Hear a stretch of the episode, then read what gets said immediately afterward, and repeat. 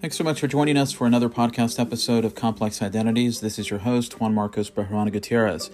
Yesterday, we spent some time looking at the views of Shaye Cohen, a scholar that I revere, and also uh, have used as an example to highlight the, the standard view of the division between Judaism and Christianity very early on.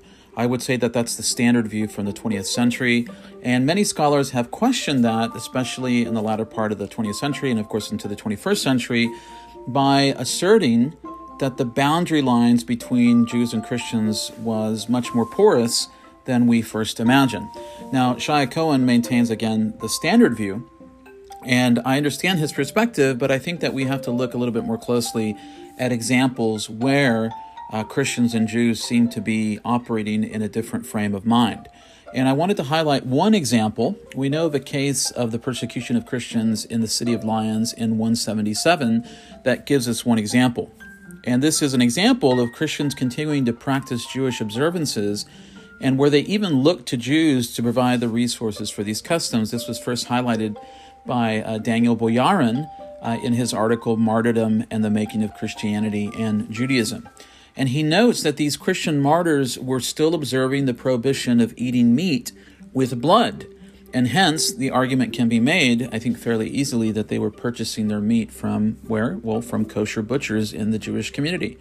And I think this is very important because we see this tied back to the first century, at least as recorded in the New Testament, as one of the key requirements for non Jews joining the Jesus movement.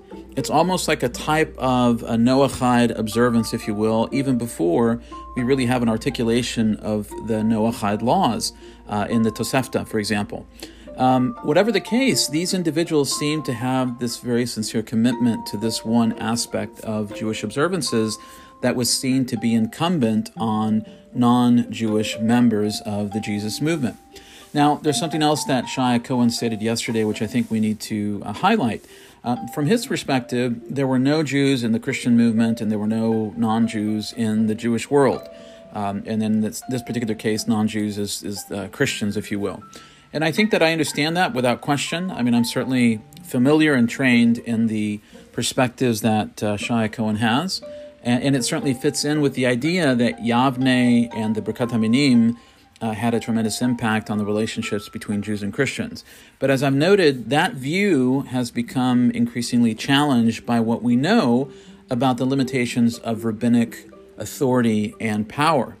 And so, with that in mind, one of the things that Annette Yoshiko Reed, another very influential scholar of late, has noted is that uh, it's important for us to think about what we assumed to have been mutually exclusive categories of belief. And so she states the following Some go on to speculate that the quote unquote Jewish Christian message was simply rendered obsolete with the establishment of the mutual exclusivity of Christ's belief in Judaism, as allegedly proclaimed from both sides, that is, from the proto Orthodox Christian side and early rabbinic sages, each of whom are presumed to speak for all of their respective co religionists. And the problem with that, of course, is that that simply doesn't stack up with the facts. It's not that there weren't Christian leaders or nascent church fathers. It, it's not the, the fact that there weren't rabbis who believed that to be true, but they simply did not exert the type of power that was required to push this idea on to the rest of the Jewish community or the nascent Christian community. And so that's something that is often difficult for people to perceive because I think it raises a lot of uncomfortable issues, and people automatically start thinking about present day groups and all types of issues that are of concern for certainly the Jewish community. But again, we're dealing with this from a scholarly perspective. We're interested in the dynamic and the relationship of Jews and Christians. And so, this kind of statement I think is very important because it really challenges us to believe, uh, to consider, or to reconsider what we believe regarding what it meant to be Jewish in the ancient world. Um, you know, standing from the 21st century and looking backward, it's easy for us to say, oh, that's clearly not Jewish. But in the aftermath of the destruction of the temple, in the aftermath of the Kitos War, in the aftermath of the Bar Kokhba rebellion, Jewish ideas weren't in flux. And the idea of one particular sect adhering to a, um, a first century rabbi uh, who had been martyred by the Romans, whatever you might think of his claims or not, is irrelevant. um, there were many groups who had different and very uh, disparate views on these issues.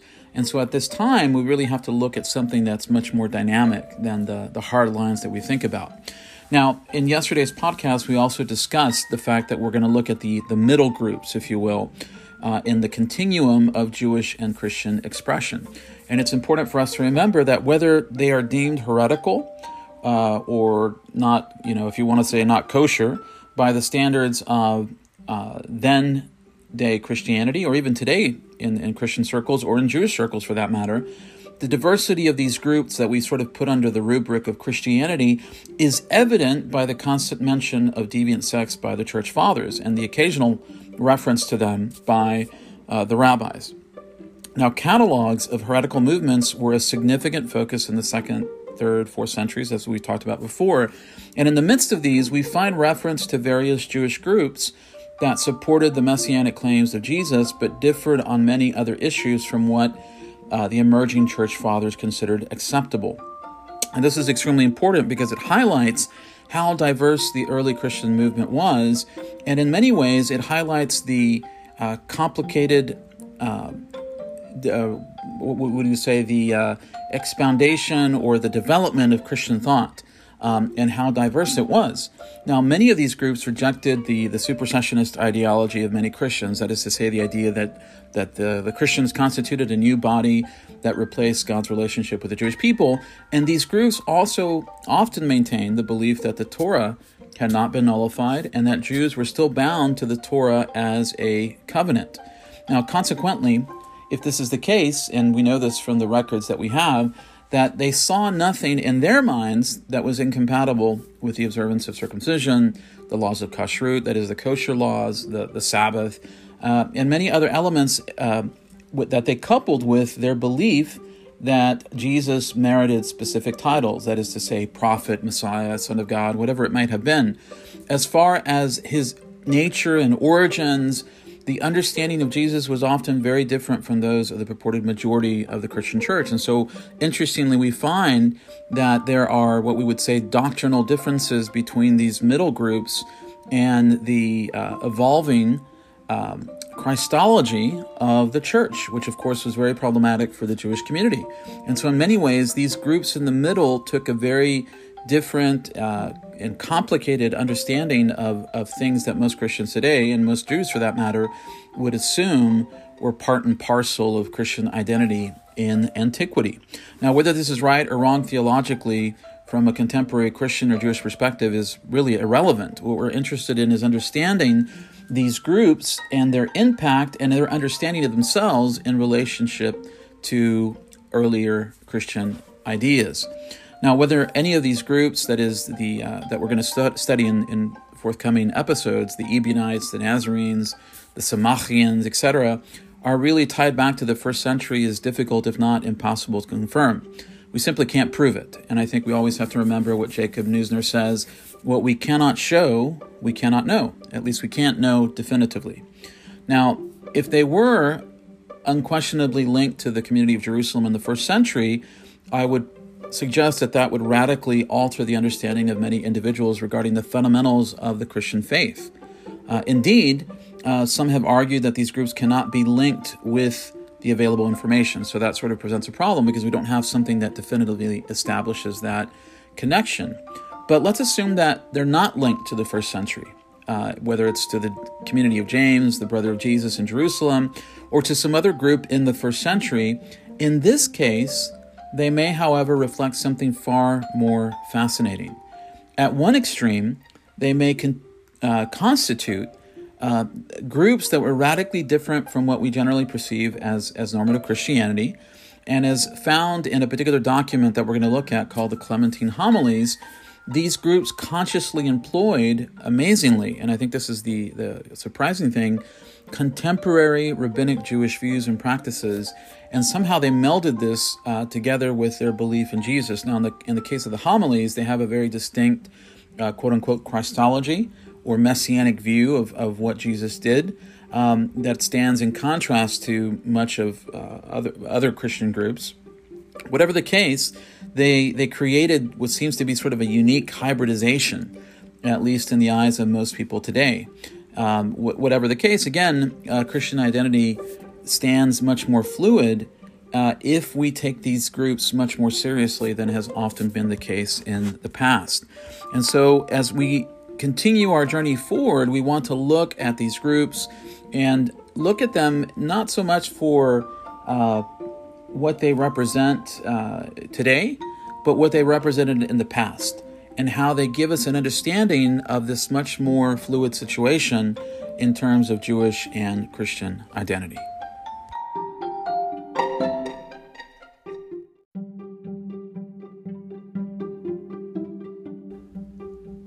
Thanks so much for listening to another podcast episode of Complex Identities. This is your host, Juan Marcos Bejarano Gutierrez. In the previous episode, we started to lay the groundwork for us to consider groups that lay in the middle of the Jewish and Christian continuum.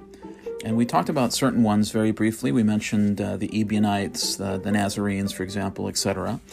And we talked about the possibility that some of them may have been linked to the first century and also counter views which uh, suggest that they didn't necessarily have links to the community of Jerusalem, for example.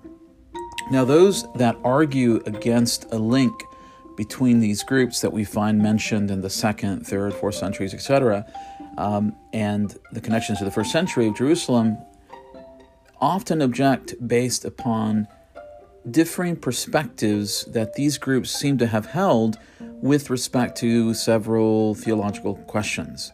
For example, their views on the preexistence of Jesus, um, the virgin birth, uh, among other issues, including their outlook towards Paul, seem to have been quite varied and often stood counter to the emerging uh, Christian movement, at least in what we characterize as its orthodox expression today.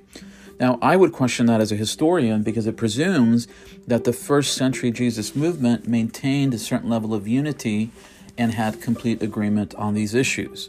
So, for example, if we look at the question of the virgin birth, that these middle groups in the you know second, third, fourth centuries seem to have uh, often uh, highlighted as a major difference between themselves and other Christian groups.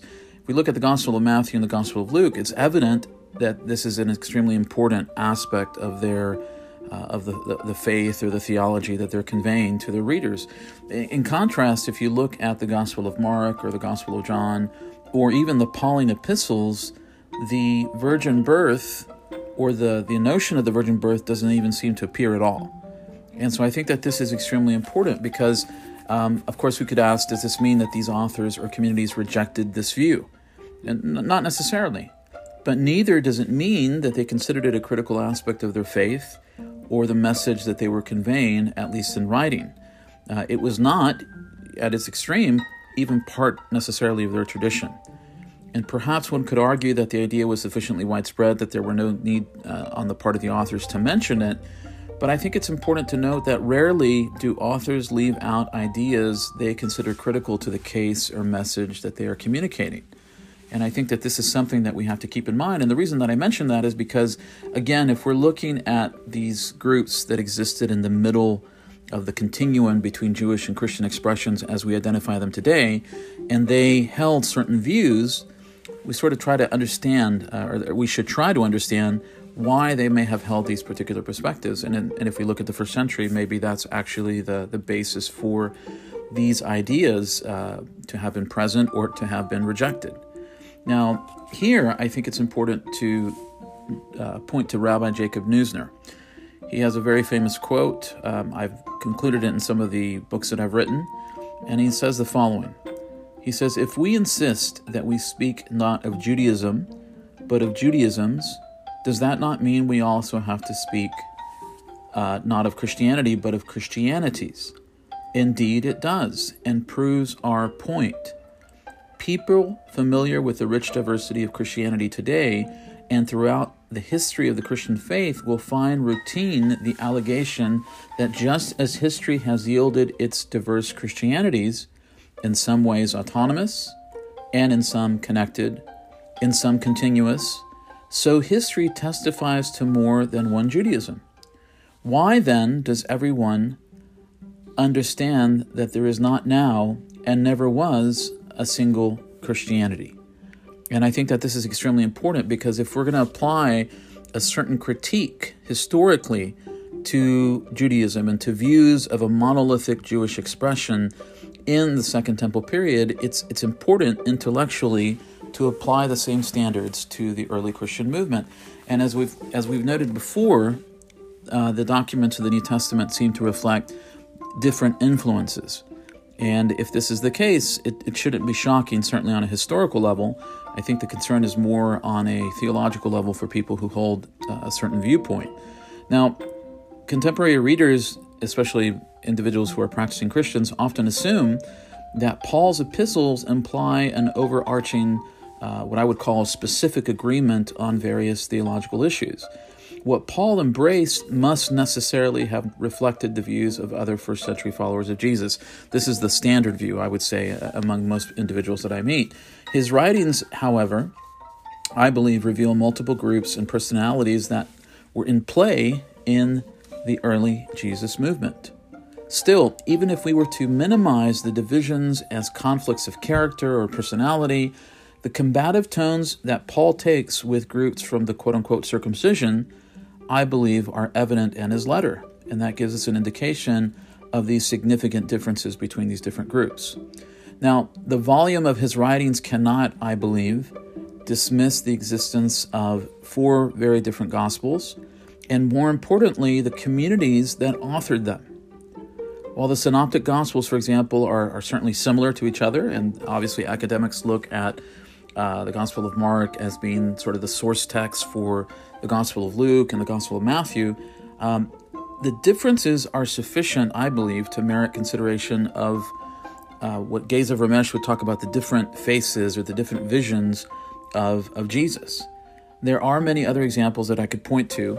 Um, I think if you look at, for example, the Epistle of James, um, which of course is not one of the Gospels, but if nothing else, it highlights a very different understanding of the Logos uh, than John, the Gospel of John, or Paul espoused.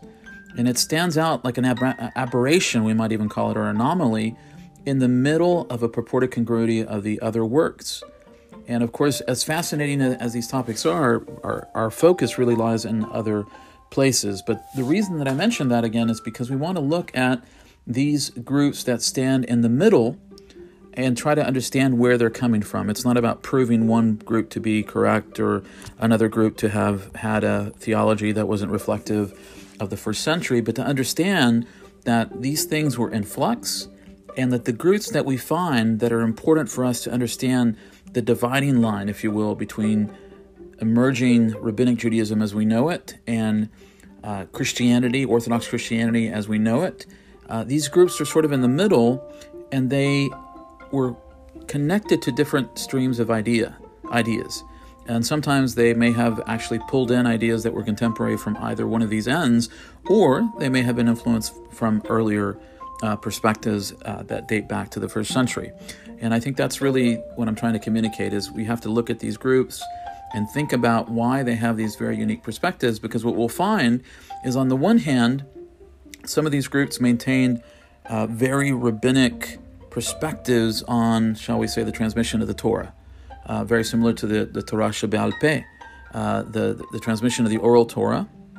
And yet at the same time, they hold very, very different views than the rabbis would have held with respect to, to other issues. So again, we're looking at the sources and why these groups uh, that we will eventually analyze may have come up with these very unique uh, theological systems.